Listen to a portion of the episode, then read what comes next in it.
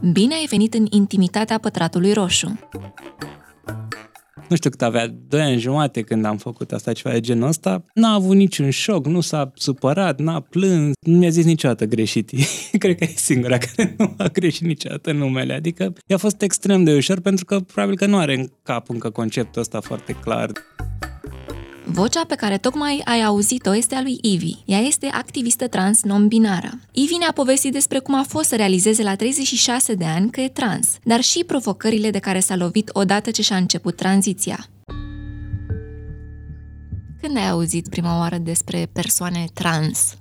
Depinde în ce fel spunem asta. Adică, de exemplu, prima oară când am văzut reprezentat în media, deși nu era neapărat uh, etichetat foarte clar ca asta, țin minte acum poate și mai clar decât atunci, este Neis Ventura, în care persoana negativă era o detectivă care până la urmă așa își dă seama că ea era persoana negativă pentru că era trans, pentru că era, nu, nu avea operația de schimbare de sex făcută și s-a văzut când i-a dat jos fusta și a rămas în chiloți. Și în momentul în care Jim Carrey, Ace Ventura, își dă seama de chestia asta și aduce aminte că a pupat-o și vomită, se freacă pe limbă, se spală pe dinți, își bagă, nu știu, e, e o chestie oribilă și din asta era reprezentarea în tinerețea mea, având 38 de ani, asta, cam asta era clișeul hollywoodian de cum vedem persoanele trans. Cineva care te păcălește, este altfel decât este, în sensul de vrea să te păcălească, dar nu e cum arată.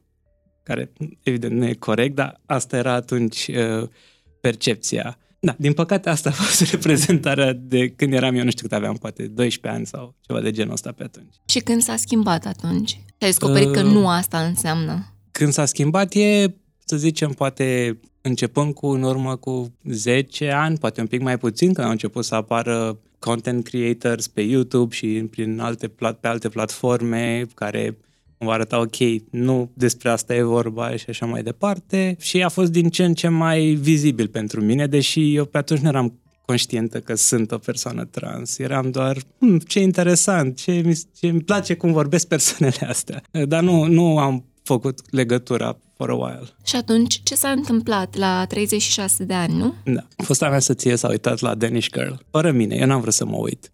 Nu știu exact de ce. Nici acum nu am văzut, apropo. Am o idee de ce acum, dar atunci nu știam de ce nu vreau. Nu știu exact de ce, nici eu nu-și mai aduce aminte exact de ce. M-a întrebat dacă nu cumva cred că sunt... Eu mi-am aminte că a zis trans, ea zice că a zis ceva queer sau LGBT sau ceva. Nu știu dacă asta am vrut eu să aud sau dacă nu știu ce aminte bine, în fine, nu mai țin minte. Evident, reacția mea a fost nu, aș ști dacă aș fi. Uh, și cred că am și uitat despre toată discuția asta pentru câteva săptămâni, poate chiar o lună. După care mi-am adus aminte și a fost așa foarte năucitoare senzația pentru câteva zile, gen cum îți dai seama, de unde știi. Am făcut research, am căutat cum poate cineva să-și dea seama și e foarte puțină informație, foarte multe informații greșite sau poate chiar câteodată răuvoitoare. Da, și na, acum cu tot ce știu acum la, nu știu, 2 ani mai târziu, poate chiar mai mult, e da, din păcate, aș fi ruginea să zic că atunci nu există un test pentru asta și nu știu, încearcă și o să vezi, cam asta e, gen, cu chestii mici, să te prezinți sau gândește-te sau îmbră, nu știu, fie, pentru fiecare sunt alte lucruri pe care înseamnă chestia asta, gen, sunt trans sau nu, da? Na, e, e greu momentele alea să... Dar știi sau ai apucat în timp să descoperi de ce ea ți-a pus această întrebare? Ea nu-și mi-a aminte că m-a întrebat, deci nu știu. Dar te-a marcat, da. adică a rămas totuși cu tine. Da, luni mai târziu. Am mai, mi-am zis, ok, am mai avut, de exemplu, în adolescență, mă gândeam ce, ce mi-aș dori, nu știu, fost cred că un episod dintr-un serial de pe vremea aia. Cred că călător în timp sau ceva de genul ăsta în care se trezea în alt corp în fiecare episod și nu trebuia să trăiesc într-un corp de femeie chestia asta m-a marcat, îl țin minte episodul ăla și m-am gândit ce aș vrea și eu să mi se întâmple asta. Dar pe m-am gândit, cu siguranță toată lumea își dorește să... și asta. Sau, sigur toți băieții se gândesc că, vai, ce drăguț ar fi măcar să văd cum e. Atunci n-am vorbit cu nimeni despre asta, n-am spus nimănui asta, nu mi-am pus problema și chiar țin minte că a fost așa un gând care a durat destul de mult timp prin adolescență. Nu știu, poate cumva la un nivel știam că nu e așa, că nu toată lumea se gândește asta și atunci poate mi-a fost frică să-l zic în același timp, mă, gândeam că e genul de lucru care îl gândesc, știe toată lumea, dar nu-l vorbește sau ceva de genul ăsta. Și când, propriu zis, ai simțit că da, ăsta e răspunsul pe care îl căutai? E foarte complicat, pentru că e, pot să zic, poate prima oară când am simțit asta. După aia sunt multe momente și după aia de multe ori momente în care te gândești, băi, dar chiar așa e, dar din nou, pentru că nu există un test sau nu există nimic, e doar ce simți, ce simți e ceva care de multe ori se schimbă. Azi te simți într-un fel, mai ales în cazul meu, care mai târziu mi-am dat seama că nu, nu mă identific neapărat 100% cu genul femeie, ci mai degrabă am momente în care zic mi-aș dori să nu existe genuri și atunci tind mai mult spre zona de agender și momente în care, ok, da, vreau să mă îmbrac frumos, să mă machiez și să fiu percepută ca femeie și să mă simt femeie, sigur nu bărbat. adică de asta cumva și problemele sunt și de, în sensul de just not he, adică ceva de genul ăsta. Și atunci, în special pentru că asta e experiența mea a genului, e cu atât mai greu. Pentru că dacă îmi găsesc gândul ăsta de aș prefera să nu existe genuri, care se întâmplă, nu știu, nu știu dacă să zic deseori, dar poate în jumate din timp, deci cumva, ok, te gândești, chiar sunt trans sau nu? Mai ales la început, când nu ești foarte sigură pe tine. Păi, da, cumva de acolo venea și întrebarea cu vorbitul cu ceilalți, pentru că îmi dau seama că te consuma foarte mult și a existat un proces continuu în sinea ta în care încercai să descoperi ce cu tine și cum te simți. Și apropo de asta, cineva a întrebat, ce ai simțit după ce ți-ai recunoscut ție însăți că ești trans? Primul a fost, mi-a recunoscut că există posibilitatea, pentru că mai întâi am zis în niciun caz nu, se poate, sigur că nu sunt, ca și știut. După care am început pun întrebarea, după care am citit și am găsit, de exemplu, în unele locuri, persoane care își ziceau povestea pe Twitter, pe bloguri, pe mai știu eu ce, și am zis, stai că și eu am simțit chestiile astea și eu pe vremea aia uram să mă duc să-mi cumpăr haine, pentru că erau alt gen de haine, stăteau altfel pe mine și mai departe. Și eu ură să mă uit în oglindă și eu, nu știu, erau chestii care de obicei privite masculin sau care implică să-ți observi genul într-un fel. Și da, era chestia asta și ziceam, da, și eu simt la fel, deci poate că sunt. Și atunci ăsta a fost primul pas de, ok, e posibil, hai să analizăm, să vedem mai departe. După care am avut următorul șoc care mi-a aminte, există o aplicație care cred că multe persoane trans să folosesc, se numește FaceApp, care are un buton de switch gender, care evident e foarte nerealist, dar e așa un fel de prim moment în care poți să vezi și vizual ceva fără nimic altceva, e doar un buton pe telefon. Și el a fost un, țin minte, a fost un foarte mare șoc pentru mine când am văzut și am zis, wait, chiar se poate? Îmi place ce văd? Chiar am avut gândul ăsta explicit în cap, chiar poate să-mi placă să mă uit în oglindă, pentru că în momentul ăla nu, nu mi se întâmplă și mă gândeam, iar o chestie foarte comună la persoane trans e că pentru că trăiești în corpul tău toată ziua și pentru că ai, dacă nu-ți dai seama sau chiar dacă îți dai seama, dacă cumva trebuie cumva supraviețuiești până poți sau până îți dai seama sau până accesi și mai departe, îți găsești o felul de narrative, în sensul de, ok, de ce nu îmi place să mă uit în oglindă? Uh, păi pentru că nu sunt o persoană vanitoasă sau pentru că n-am timp sau pentru că diverse multe persoane ne găsim așa, tot felul de, le zicem, mental gymnastics. și atunci, da, când îți dai seama, ok, nu era mental gymnastics, nu-mi plăcea ce văd și acum există posibilitatea să ajung să-mi placă ce văd. Wow! Și care e primul lucru pe care l-ai făcut și ți-a plăcut? Cred că unghi, mi-am făcut unghiile. Asta a fost primul lucru. M-a ajutat chiar fost soție atunci. Cred că chiar ea mi l-a făcut. Asta a fost și a fost așa un moment foarte euforic pentru mine, pentru că nu le-am făcut niciodată. Dar mai țineți legătura acum? Avem un copil împreună și uh, dar suntem în relații bune. Uh, adică văd des fetița asta și la mine de deseori și comunicăm. Doar că nu a putut continua relația în felul ăsta, că ea e straight și mai departe, dar nu... Ok, au fost unghiile, apoi treptat ce ai făcut ca să cumva să-ți recompui această identitate pe care ți-ai descoperit-o? Inițial aveam viziunea de, ok, trebuie să ajung acolo și aveam în cap niște pași. Trebuie să, nu știu, mi iau haine și să ajung la, poate mă gândeam și la o greutate, mă gândeam la tot felul de așa mici pași, aveam un plănuleț, să spunem. Așa, primele lucruri care mi-aduc aminte că l-am încercat au fost uh, asta cu machiatul, a mai fost uh, după care, cred că niște haine mi-am luat, iar un pas important a fost să ies prima oară din casă, că astea toate erau lucruri care le făceam în casă. Și ar fi în perioada în care pandemia era mai actuală, mai pe la început și mai departe, cred că început seria de vaccinare.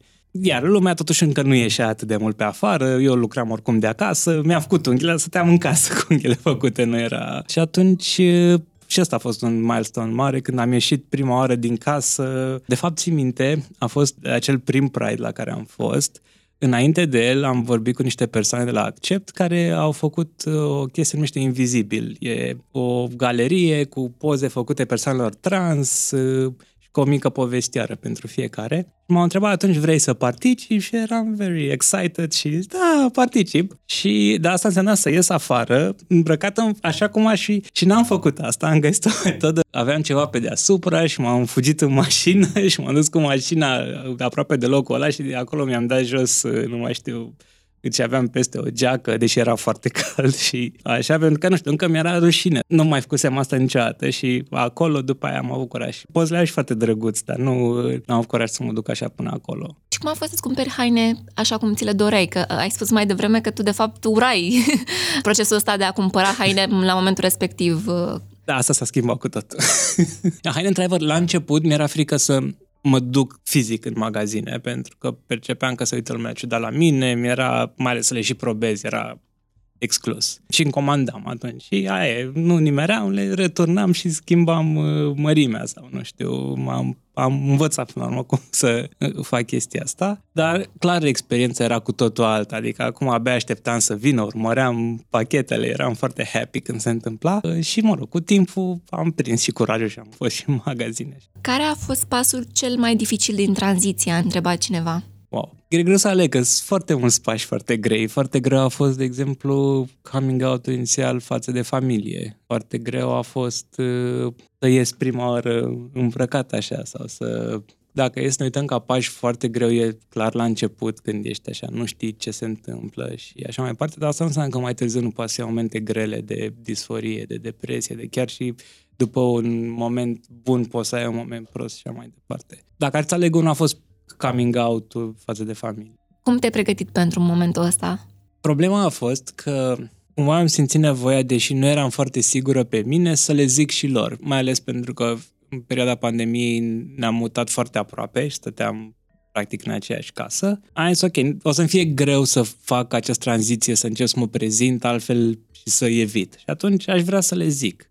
În același timp eram într-o perioadă în care spuneam, ok, vreau să văd dacă așa e. Și de la început mi-am propus, de când am, am început să am această perioadă de mă întreb dacă sunt trans, am zis, ok, o să am o perioadă de, nu știu, jumătate de an în care vreau să trăiesc social ca o femeie, să mă prezint așa, să îmi folosesc alt nume, pronume, să mă prezint într-un fel și să văd dacă mă simt bine așa, dacă îmi place și așa mai departe și după aia încep să mă gândesc la tranzacții medicale și alte lucruri. Și mai e ok, ar fi dificil să fac asta evitându-i pe ei care sunt vecini. Și atunci m-am dus la ei, dar m-am dus la ei, în loc să mă duc la ei cu, ok, vreau să încerc asta și să fiu confident și să știu că vreau asta, m-am dus la ei și cred că poate și nu știu și așa mai departe. Și atunci ei și-au făcut griji, probabil, dar grijile astea s-au transformat în...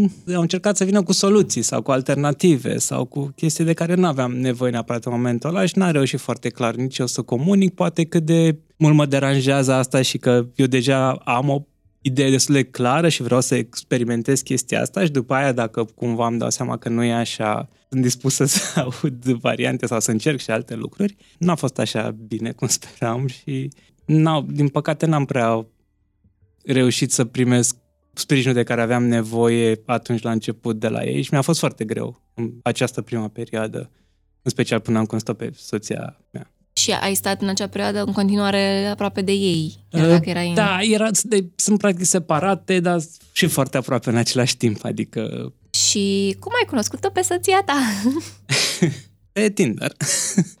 dar uh, e, e amuzant că eram fix în momentul în care, pe o zi înainte, mă gândisem, ok, îmi închid Tinder-ul, că nu, nu e momentul, în sensul în care eu în momentul ăla, na, nu începusem tratamentul hormonal, eram uh, doar socially presenting female. Eu zic acum ce aveam în cap atunci. Acum dacă mă întrebi sau vine o fată trans care era în situația mea, ziceam, cum adică, stai mai că ești fată, cum adică n-ai, ce dacă n-ai început sau ce dacă... Și atunci mă gândeam, nu sunt chiar și nu așa și aveam tot felul de inhibiții de genul ăsta, mi se părea poate un pic că sunt impostoare acolo și că zic da, sunt lesbiană, dar într-adevăr nu era doar în capul meu. Clar erau și fete care gândeau așa și sunt din păcate, în comunitatea LGBT, fete bi sau lesbiene care gândesc așa și na, chestia asta clar nu ajută. Acum nu zic, fiecare poate să aibă preferințele ei, dar știi cum e, dai swipe mai departe și aia e, nu trebuie să și interacționezi sau să-ți expui părerea dacă nu ești de acord. Și mi se părea că, nu știu, mi se părea că îmi scriu doar cupluri și băieți și mai departe, deși era clar că eu îmi căutam doar fete și eram, ok, nu, nu mă ajută niciun fel chestia asta, eram aproape de a renunța și mi-a scris, mi-a scris ea, na, ne-am văzut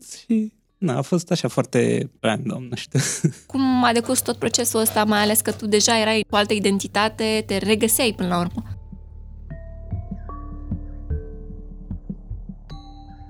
E o poveste foarte drăguță. Inițial ne-am, uh, ne-am văzut odată, după care ea avea, chiar a doua zi, trebuia să plece în Timișoara, stai acolo vreo trei săptămâni sau ceva.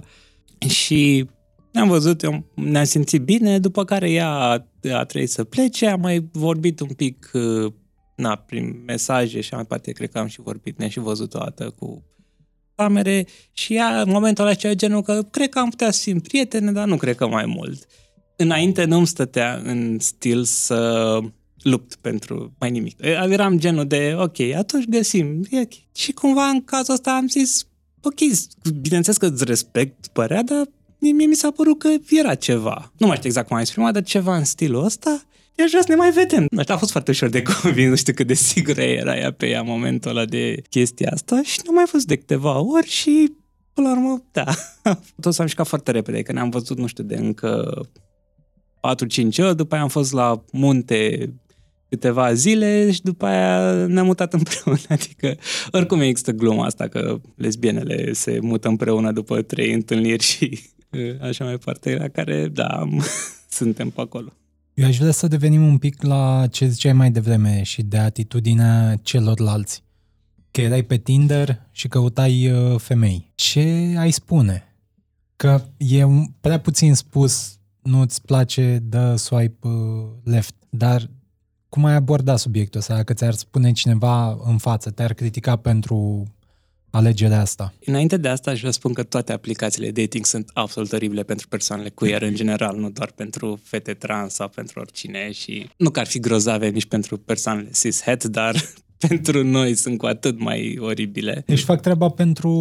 Da, publicul larg, știu, să spunem. Din punctul meu de vedere, mie mi se pare eficiente la nivelul de a iniția niște discuții. Pentru mai mult de atât, încă nu cred că suntem ca societate și nu doar în România, nu cred că uh, suntem ca societate în punctul în care să facem toate lucrurile online sau să găsim online toate lucrurile pe care le-am vrea. Mine am mai multe păreri despre asta, inclusiv de genul că din cauza asta a și pornit un fel de movementul ăsta de incels slash Andrew Tate slash tot ce înseamnă asta, din faptul că ai un Tinder pe care vezi doar o poză, de multe ori băieții nu știu să-și facă poze și atunci sau cei care nu știu să-și facă poze ajung să creadă că e din cauza lor, pentru că nu arată ca alți băieți sau nu sunt mai musculoși sau mai știu eu ce atunci. În fine... Revenim la această întrebare. Pentru cei care te-ar critica sau te critică că ai uh, preferat femeile când ai intrat pe Tinder,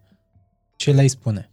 Da, există chestia asta care nici nu știu cât de mult mai e de actualitate, că ok, dacă ești fată, sau de fapt oamenii de multe ori spun ok, dacă nu ești băiat și ești fată, atunci trebuie să-ți placă băieții care, adică identitatea de gen și cu orientarea sexuală nu au nicio legătură. Există fete lesbiene, există fete trans lesbiene și mai departe. Există fete trans care sunt în cupluri cu alte fete trans și sunt în relații de fete lesbiene, nu sunt în relații de băieți gay sau hetero sau în orice alt fel. Uh, mi se pare o confuzie în principiu a persoanei care are sau pune întrebarea asta de ce înseamnă identitate de gen și orientare sexuală. Pe atunci, pe scurt, hai să aducem niște clarificări. Cum ai prezenta pe scurt, identitatea de gen? Sigur, păi aici vorbim despre câteva lucruri. Vorbim despre, în primul rând, copiilor, asta, așa se întâmplă, la naștere li se asignează, spunem, un sex de la naștere, în funcție de ce observă doctorul. Băiat sau fată. Cu paranteza, câteodată mai greșesc sau câteodată nici nu e foarte clar, mai sunt și persoane intersex, complicați, că ne place să spunem că e binară treaba, dar de fapt nu e nici măcar la sex binară treaba și mai mult decât atât există tot felul de variații genetice care fac ca să existe persoane care sunt considerate feticist, dar care de fapt produc testosteron și invers. Adică spectrul sexului e mult mai mult decât doar fată, băiat și intersex. E chiar mai vast decât atât și sunt o felul de chestii de genul ăsta. Dar în fine, după care, genul e ceva social, da? în care, indiferent de sexul meu de la naștere, eu acum când ies pe stradă sunt percepută ca femeie și atunci e clar, nu e, e clar nu este același lucru. Și asta, identitatea gen e cum se simte fiecare și chestia asta e și mai nuanțată și o, o axă cu și mai multe spații decât sexul, care sexul, să zicem, chiar dacă sunt mai multe, o variație mai mare, tot nu putem spune că e o variație infinită sau câți oameni atâtea de expresia sexului. Asta clar nu e adevărat, dar a genului am putea spune și asta. Bun, și asta e cu genul. Bine, acum și genul se poate împărți altfel, că pot... Una este ce simt eu, cum mă simt în interior, alta e ce pot să exprim eu prin cum mă îmbrac, cum mă port, cum vorbesc, și alta e ce percepe fiecare, care e gen în funcție de ce exemple a avut fiecare în viață, ce vede în jur, la ce seriale se uită, la ce media se uită, o să perceapă altfel chestia asta. Ca și cu limbajul. Eu când vorbesc și spun niște cuvinte, tu le interpretezi și fiecare le interpretează cumva în cap și nu e tot timpul e foarte precis și avem nevoie de lămuriri și de chestii de genul ăsta. Într-o scurtă completare până trecem la orientarea mm-hmm. sexuală, n-ar trebui să mai fie o identificare de tipul ăsta la naștere? Sau cum ai, cum ai gestionat tu momentul ăsta de la naștere? e util să scrie undeva sex observat la naștere, probabil din motive medicale, că nu știu, poate te duci la doctor, poate nu știu, dar cred că în afară de motive medicale, sexul ar trebui să fie, nu, e, nu mi se pare foarte relevant. Având o, un copil mic, nu, noi cum ne creștem copilul e că încercăm să nu punem prea mare accent pe asta și luăm și haine și de acolo și de acolo și dăm acces la jucării și la mașinuțe și la popușele și aleagă copilul ce preferă și nu o să zic că nu are voie să joace cu mașinuțe că e fetiță sau invers și dacă vrea să alerge, o să alerge și așa mai departe. Și cumva mi se pare că punem prea mult accent pe chestia asta. În societate, chiar dacă vrei să cumperi o hăinuță pentru un copil de la 0 ani încolo, nu găsești decât împărțit pe fetițe și băieți. Nu există decât roz sau albastru. Exagerez un pic, dar categoriile există și nu găsești hăinuță pentru copil de 3 ani. Găsești hăinuță pentru băiețel de 3 ani sau pentru fetiță de 3 ani. Cum ar putea fi înțeleasă orientarea sexuală? Nu-mi place termenul pentru că e sexuală e perspectiva e persoanei care are orientarea nu asupra ce ești atras. Adică de obicei oamenii nu sunt atrași de sexul altei persoane, sunt atrași de genul, de expresia de gen, pentru că n-ai cum să știi ce sex are cineva când te uiți la o persoană. Și atunci ce cuvânt sau cuvinte ai pune? Nu am. Dar că uh, cumva din cauza cuvântului te gândești la sexul unei persoane și nu cred că e adevărat, pentru că nu ai de unde să știi chestia asta și tu când vezi pe cineva, vezi cum arată și cum se prezintă, care e genul, nu e, nu e sexul. Și atunci să fie mai degrabă atracție? Poate e mai potrivit, dar atracție punct, că dacă spui atracție sexuală, iar folosești cuvântul sexual. Deși poate sensul e că de act sexual care ar putea urma sau ceva genul În, în caz principiu, în care, da, poate e corect, dar iar te duce cu gândul la... În principiu, da. ca oameni, mare parte din resursele de timp le investim în finalitatea sexuală. Corect. Sigur, asta nu înseamnă că cea uh, emoțională ar trebui să dispară sau nu ar trebui să existe, dar în principiu cam cauți acel, acel act. Majoritatea, da, există și persoane asexuale, există da, da, da, persoane romantice și așa mai departe, dar da, adică există și la sexualitate un spectru sau în sexualitate de la heteronormativitate până la sexual, mai sunt grey sexual și mai departe care sunt sex positive, dar nu caută, au nevoie de o conexiune emoțională înainte de a putea ajunge acolo. Multă lume nici măcar nu, nu se labeluiește așa și spune doar așa sunt eu sau am nevoie să cunosc pe cineva înainte să... Și atunci, cum ți-ai caracterizat tu această atracție? În cazul meu? Da. Clar sunt mai spre grey sexual, adică nu am, nici înainte și nici acum nu am avut niciodată relații de apropiere sau intime niciun fel de cu cineva înainte să mă simt confortabilă, să le să cunosc mai bine persoana și mai departe. Adică n-aș, fi, n-aș putea niciodată să intru pe Tinder să-mi caut un one night stand, nu e pentru mine. Și pentru că încă suntem uh, la capitolul ăsta cu LGBTQ, cineva a întrebat, aș vrea să știu dacă lumea te-a luat la început mai puțin în serios pentru că ai descoperit târziu acest lucru. Da, chiar am scris un blog post despre asta, pentru că era ceva care mă măcina foarte mult. Într-adevăr, majoritatea experiențelor care le găsești, de fete trans mă refer, este de la 3 ani, de la 5 ani mă jucam cu popușele și am luat rochița mamei și m-am dat cu ruj și așa mai departe. E un gen de experiență pe care unele persoane îl au și super. Mă bucur foarte mult și e poate câteodată poate fi mai ușor, în special dacă ai uh, părinți mai receptivi sau mai care acceptă chestia asta, sau poate fi mult mai greu, pentru că trebuie să trăiești până îți dobândești independența reprimându-ți, deși știind foarte conștient toate chestia astea, să le reprimi și să te ascunzi sau să-ți primești bully sau așa mai departe, de la chiar și de la părinți, nu mai zic mai departe. Și există o categorie mai puțin vocală pentru că nu sună așa bine povestea. A, la un moment dat mi-am dat seama.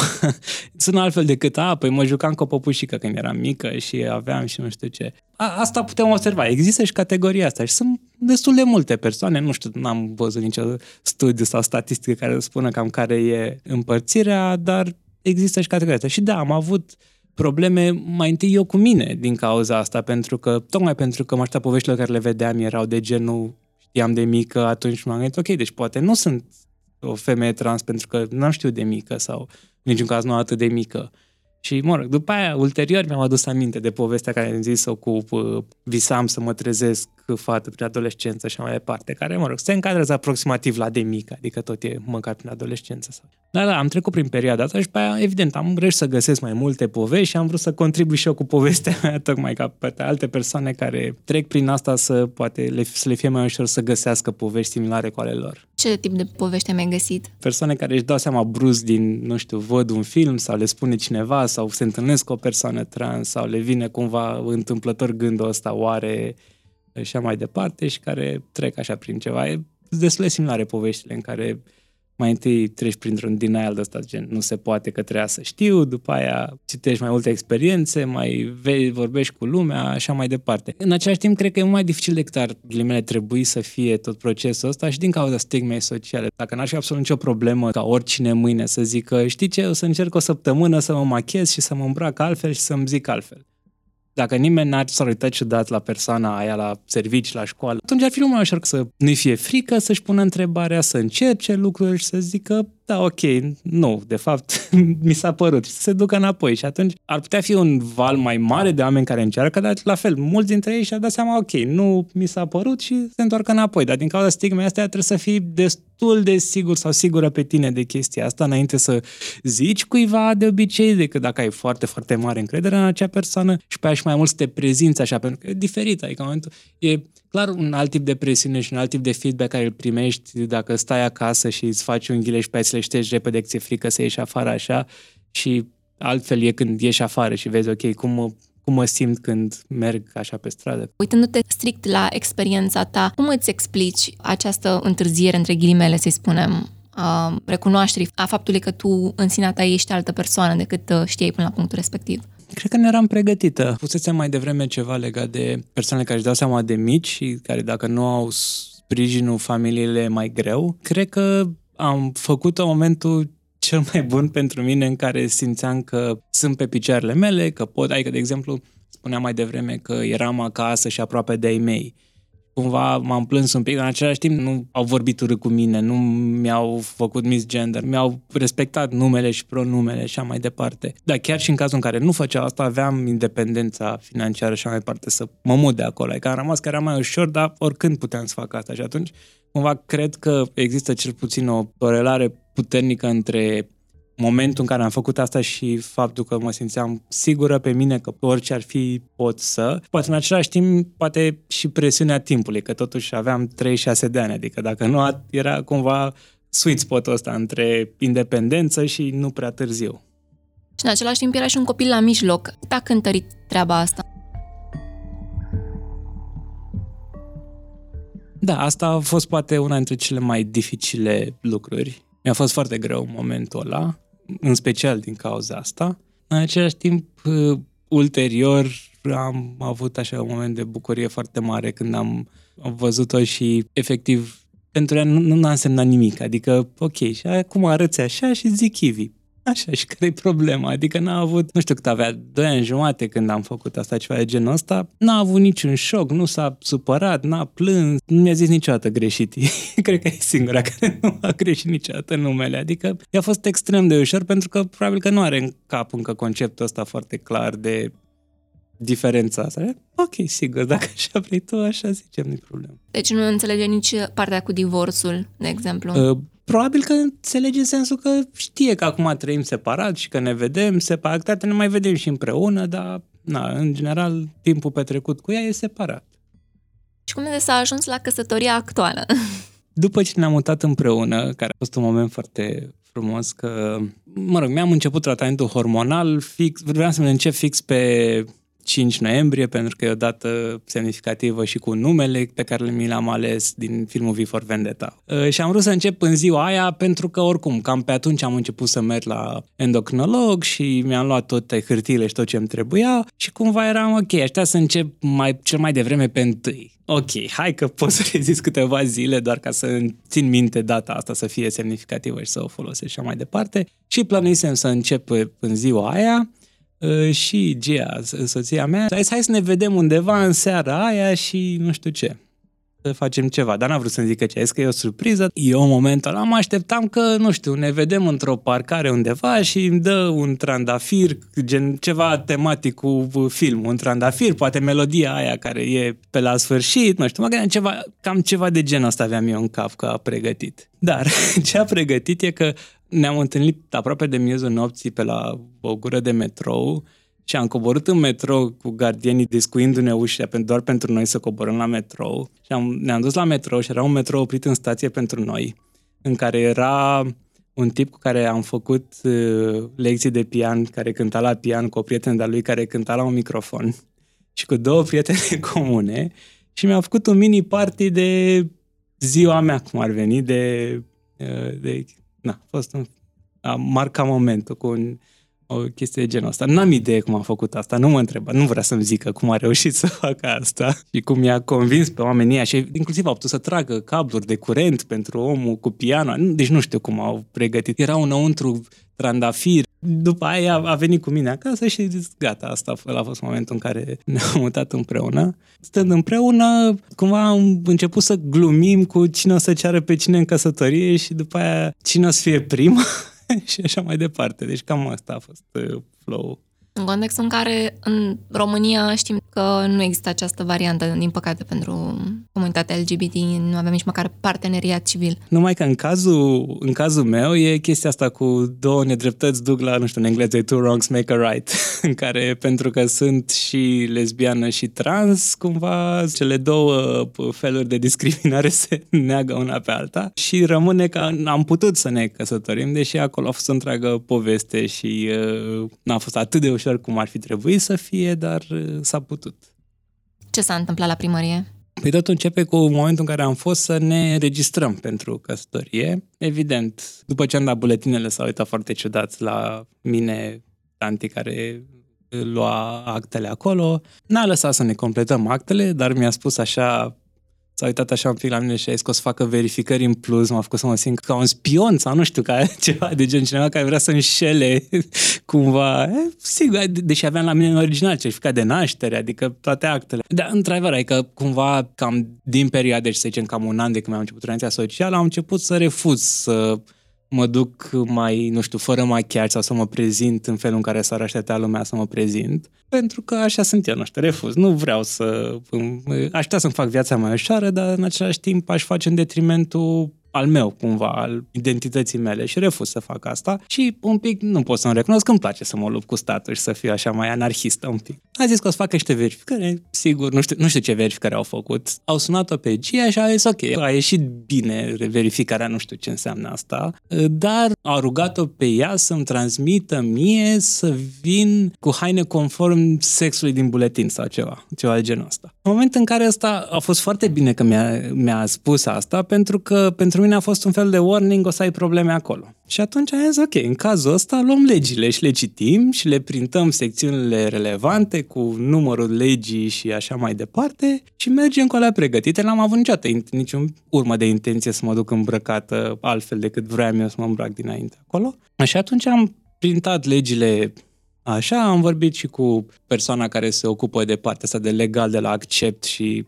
am cerut un sfat, mi-a, mi-a dat acolo un sfat și mi-a confirmat că ce găsisem eu ca lege erau părțile relevante și ne-am dus cu, nu știu, flori și doi prieteni și așa și în mână cu legile printate cu secțiuni și mai departe acolo. Uh, și din păcate am avut nevoie de ele pentru că persoana care, nu știu cum se numește, care oficiază căsătoriile a zis că nu vrea să facă, dar nu ne refuză să mă duc acasă, să mă schimb și să... Eram într-o rochiță. Amuzant e că G era îmbrăcată în costum cu pantaloni.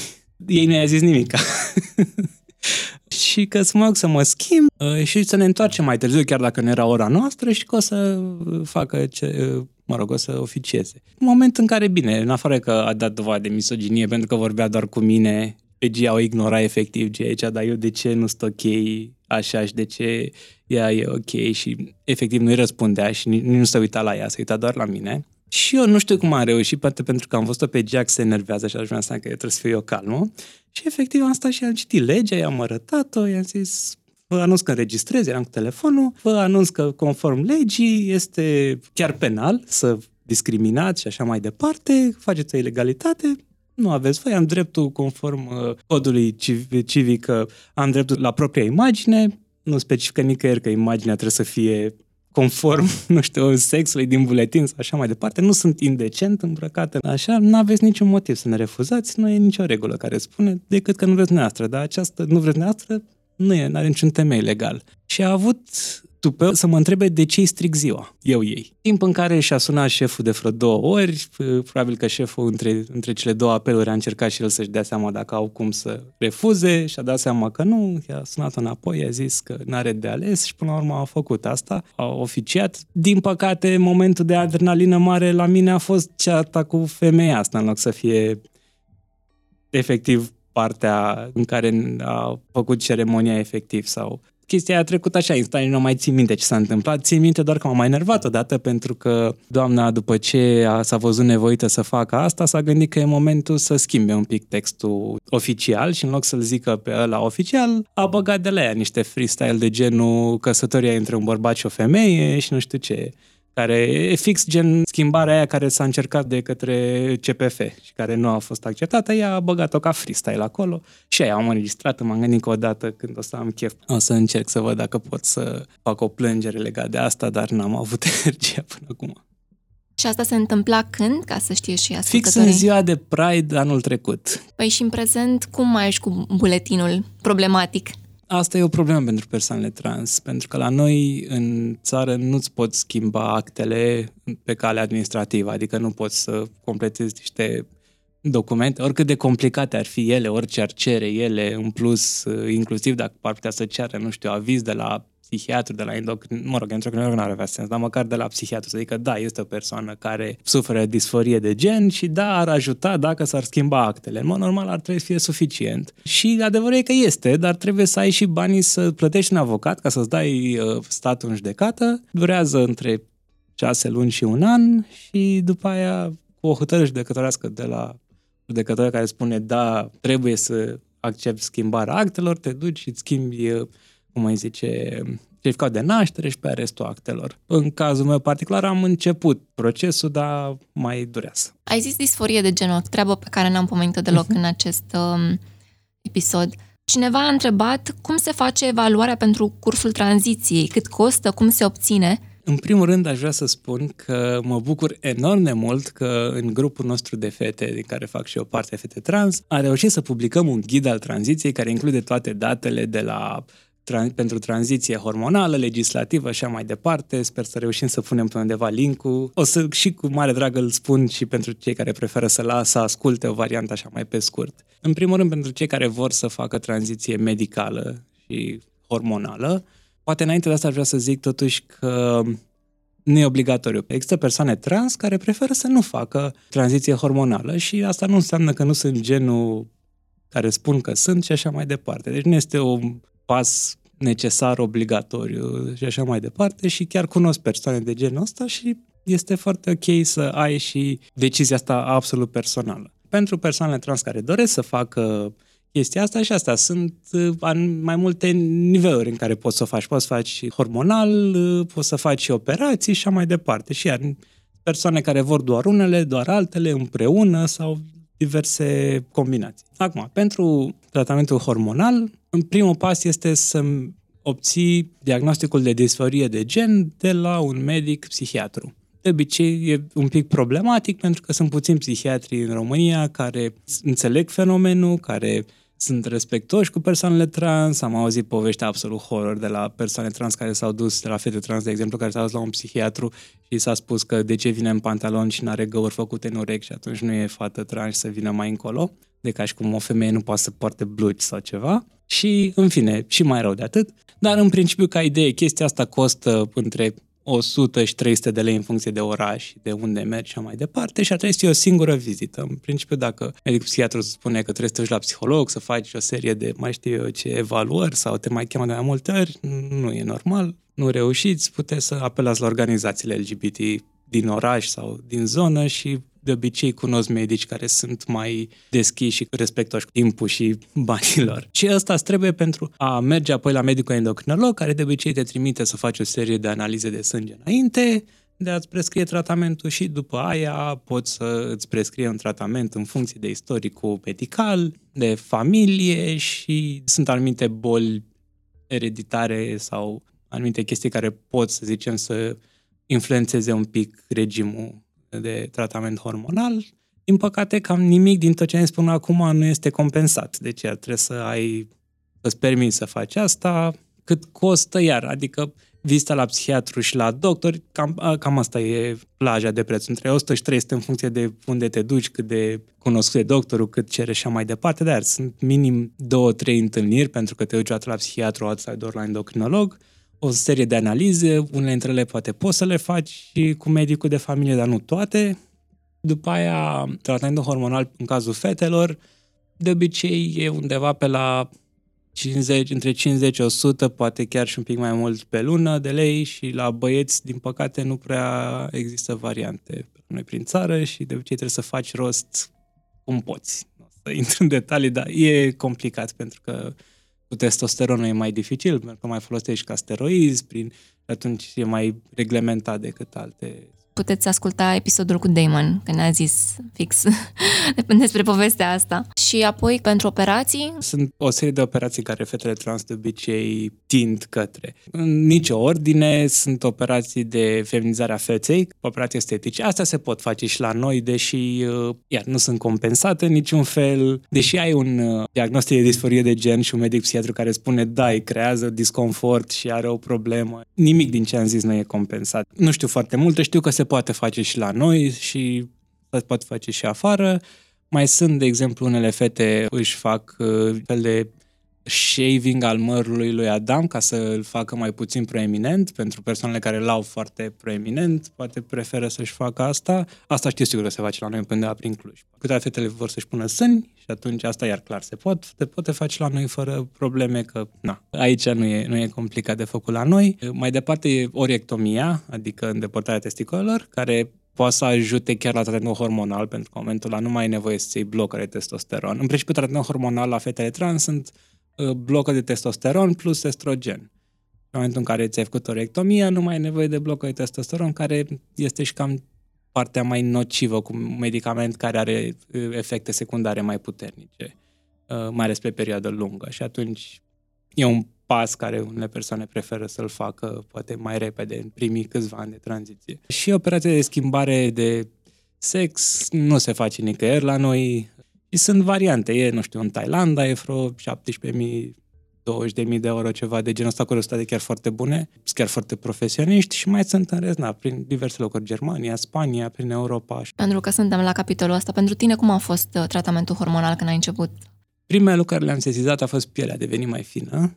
Mă bucură foarte mult asta și e și ceva care observi. După care E, e greu să-ți dai seama zi de zi, dar după aia când te uiți la poze, să zicem, de acum un an sau ceva, se schimbă un pic și nu neapărat că structura feței nu se schimbă, că oasele nu se mai deplasează sau ceva, dar se schimbă un pic cum se aranjează grăsimea pe față, forma e un pic altfel și la, la ochi se, se simte, se vede foarte clar diferența, sunt uh, un pic mai mari. E greu să dai seama așa când te uiți în oglindă zi de zi, dar după aia când te uiți la poze e clar o diferență și nu numai că o văd la mine, dar o văd și la restul de fete când pe grupurile noastre când își arată before and after și le vezi foarte clar diferențele astea. Studiile pentru persoane trans sunt foarte puține. Nu mă refer la noi, peste tot în lume, dar uh, știm că la majoritatea fetelor trans chestia asta în funcție de când au început și mai exact, au început mai târziu. Cu sânii e mai greu, cresc mai greu, mai puțin, mai de multe ori asta e o problemă. Eu am avut noroc. Acum nu știu, e genetică, e tratamentul care l-am ales, e... Eu cumva mi-am convins medicul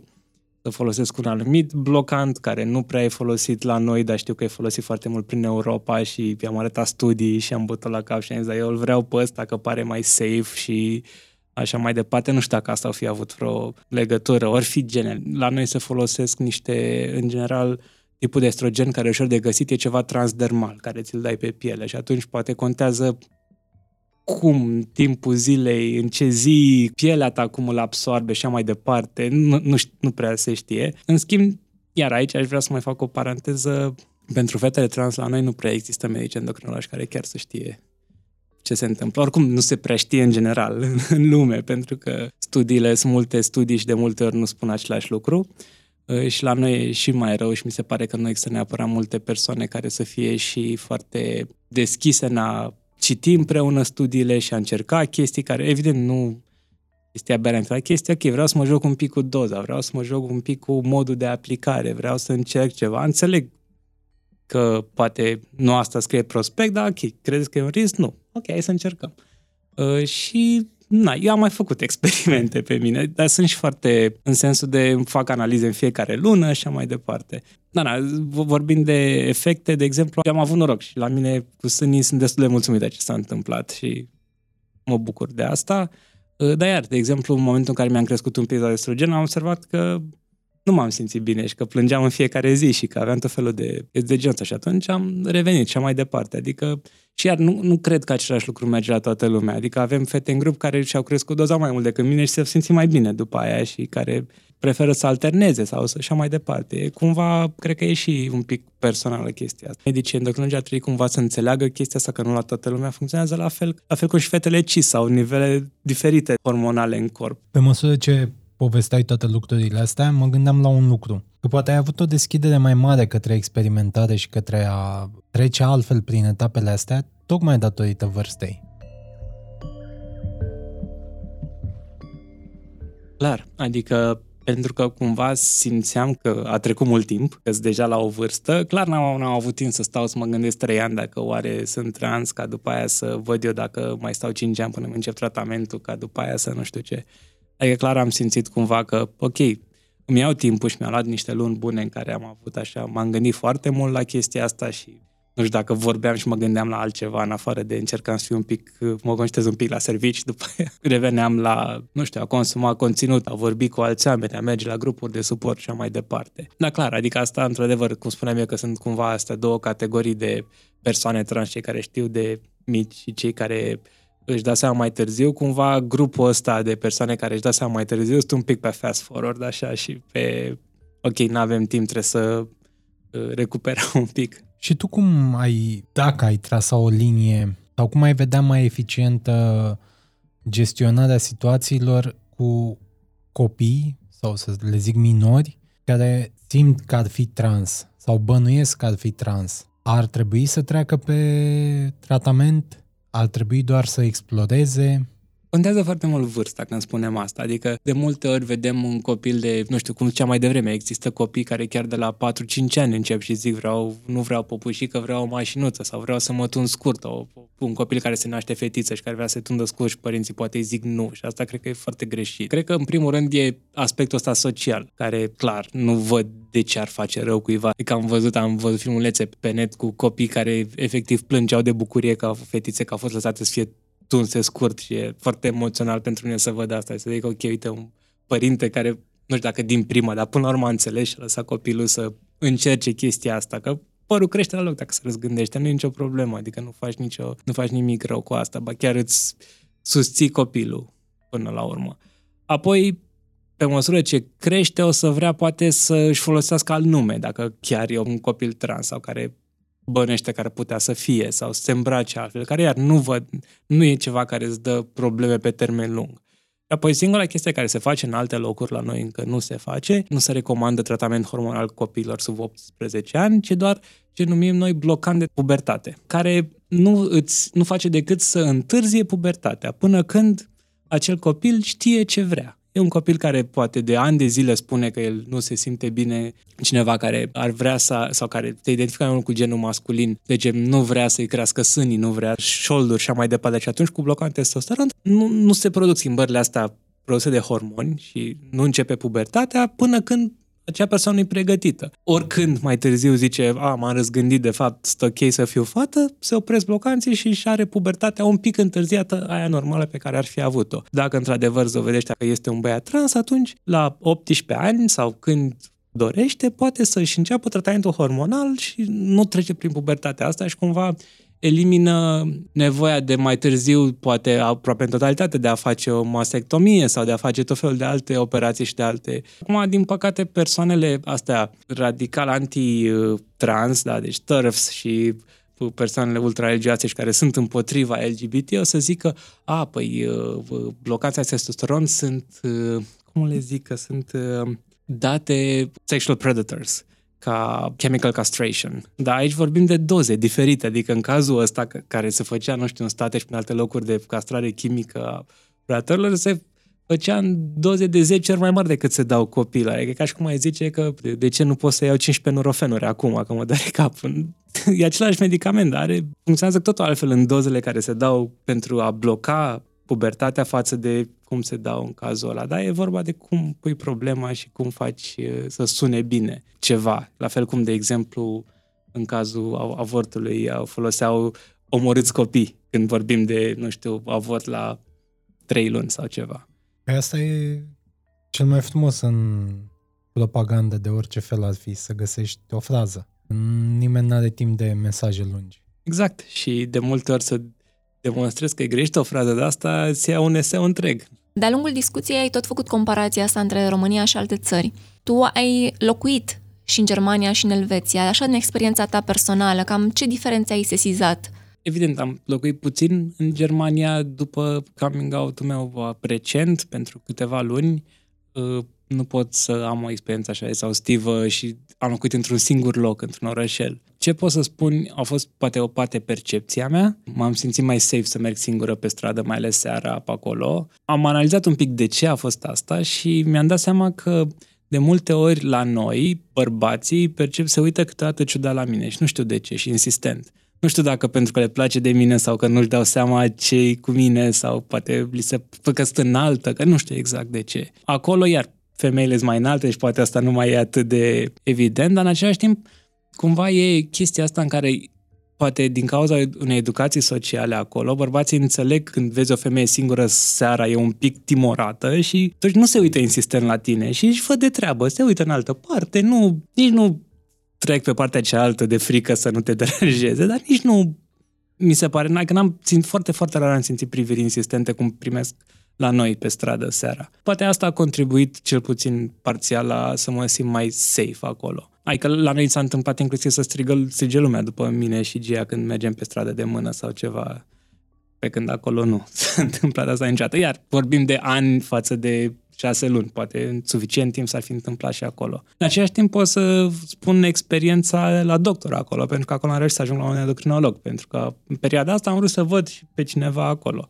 Și am avut două experiențe, una oribilă și una foarte bună. Am încercat să sun la unul dintre ei să-mi fac programare și pentru că sunam de pe număr de România, nu știu cum am nimerit la cineva care efectiv cred că avea un, un moment de psihoză sau ceva, nu știu care a fost faza, dar credea că sunt ceva gen gangster, care persoane xenofobă, nu știu exact care era faza.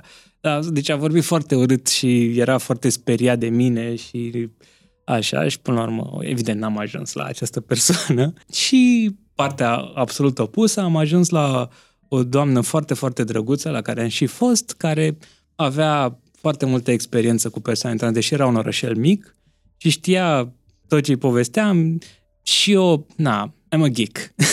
Am pe telefon tabele cu toate analizele mele din ultimii, ultimii doi ani și cu trenduri și cu grafice și cu totul pus frumos cu aici. Am făcut experimentul ăsta și am încercat asta și asta au fost rezultatele. Și cineva care e pasionat de asta apreciază cum a fost această doctoriță. Și am stat acolo cu dânsa, nu știu, vreo jumătate de oră, o oră și we geeked out uitându-ne la grafice și povestindu-i ce am încercat și anotându-i ceea ce e interesant și te poți mai încerci și asta și vezi că asta ai grijă cu asta și așa mai departe. Și a fost o experiență senzațională. Și după aia am făcut și analize și a ieșit bine și așa mai departe. A fost foarte drăguță partea asta și iar nu s-a pus problema, adică, nu știu, le-am dat buletinul care, mă rog, e așa cum e, nu a existat. M-am întrebat cum te cheamă, deși avea buletinul în față, pentru că oamenii ăștia știu că așa trebuie să faci. Și după aia n-a fost, deci nu a fost nicio problemă, nicio nimic. Și acum că ne apropiem de final, hai să discutăm și despre cum a fost la job. A, asta poate nu între motivele pentru care mă simt privilegiată și pentru care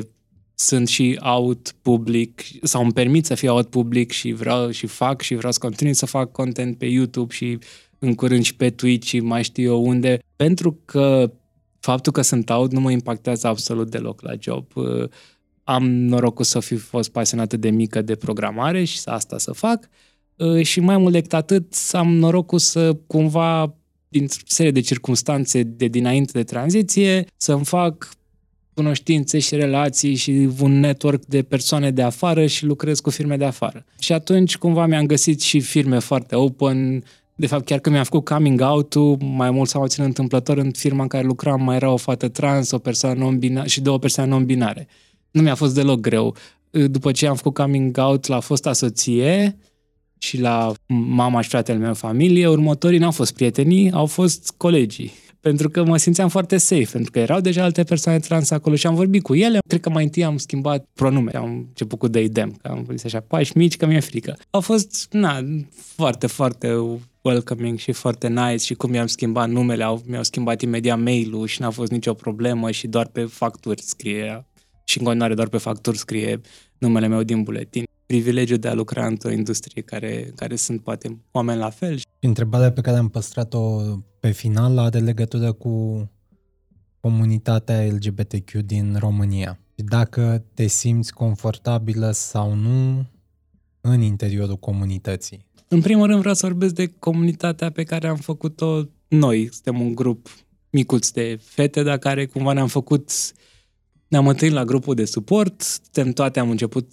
tratamentul și mai departe cam prin aceeași perioadă și ne-am făcut grupurile noastre și, mai de, și de, de WhatsApp și așa și cumva au început să mai tot vină și să mai includem și fete mai, uh, când zic mai mici, în sensul de care au avut coming out mai recent sau și au început tratamentul mai recent și mai departe, sunt neapărat și ca vârstă mai mici. Când mă gândesc la comunitatea asta, gen mă gândesc așa un fel de inner circle al, al nostru, asta e senzațională și le iubesc și sunt așa familia mea în afară de, nu știu, soția și copil și așa mai departe, ele sunt familia mea în principiu. Acum, pe măsură ce mergem spre exterior și vorbim de comunitatea LGBT sau trans din țară sau LGBT din restul țării sau așa. Sunt multe grupulețe, de fapt, mici, sunt, sau mai mici sau mai mari. Sunt grupul de băieți trans, care e foarte mare și cumva e reușit să fie un singur grup foarte mare, nu ca noi, fetele trans, care suntem bisericuțe mici împărțite pe diverse chestii. Deși nu sunt de acord și mai am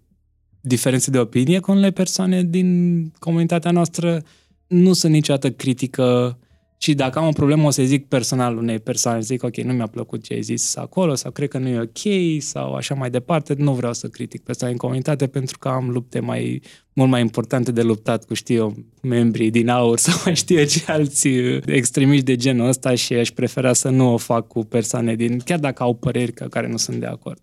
Și tu cum te simți acum? N-aș vrea cumva să dau impresia asta că, ok, e greu la început și după aia totul e senzațional și te simți bine și nu mai ai probleme și așa mai departe. E dificil cumva, sunt foarte multe lucruri noi și nu se termină lucrurile noi. Până la urmă treci printr-un fel de a doua adolescență și nu contează câți ani ai și la 38 de ani poți în continuare să simți chestii de genul ăsta și e greu cumva să nu te afecteze chestiile din jur, să nu te afecteze, nu știu, să uite cineva o ciudat la tine sau zice altă cineva și de mult, nu știu, poate să zică 50 de oameni și odată să te prindă într-un moment prost cineva sau să ce pot să zic e că nu știu dacă aș, am avut de ales vreodată să fac ceva altfel, adică nu puteam să nu fac asta și era mult mai rău dacă nu făceam asta și acum sunt momente bune și momente foarte bune și momente mai puțin bune, dar cumva cred că e normal, toată lumea are asta și deși câteodată, na, câteodată e poate mai rău decât e la, un, la persoane care nu trec prin asta, în sensul în care câteodată poate să te apuce un episod de disforie, chiar dacă ești de 2 ani pe tratament hormonal și ai toate hainele și toate machiajele și oricum te aranjezi și orice faci, tot se poate întâmpla asta și pentru asta e bine să ai persoane în jurul tău care să te înțeleagă, să te sprijine, să știe de ce ai nevoie în momente de genul ăsta și să-ți poată oferi. Și asta poate fi familie, poate fi un grup de prieteni sau grupul de suport. Mulțumim, Ivi! Drag.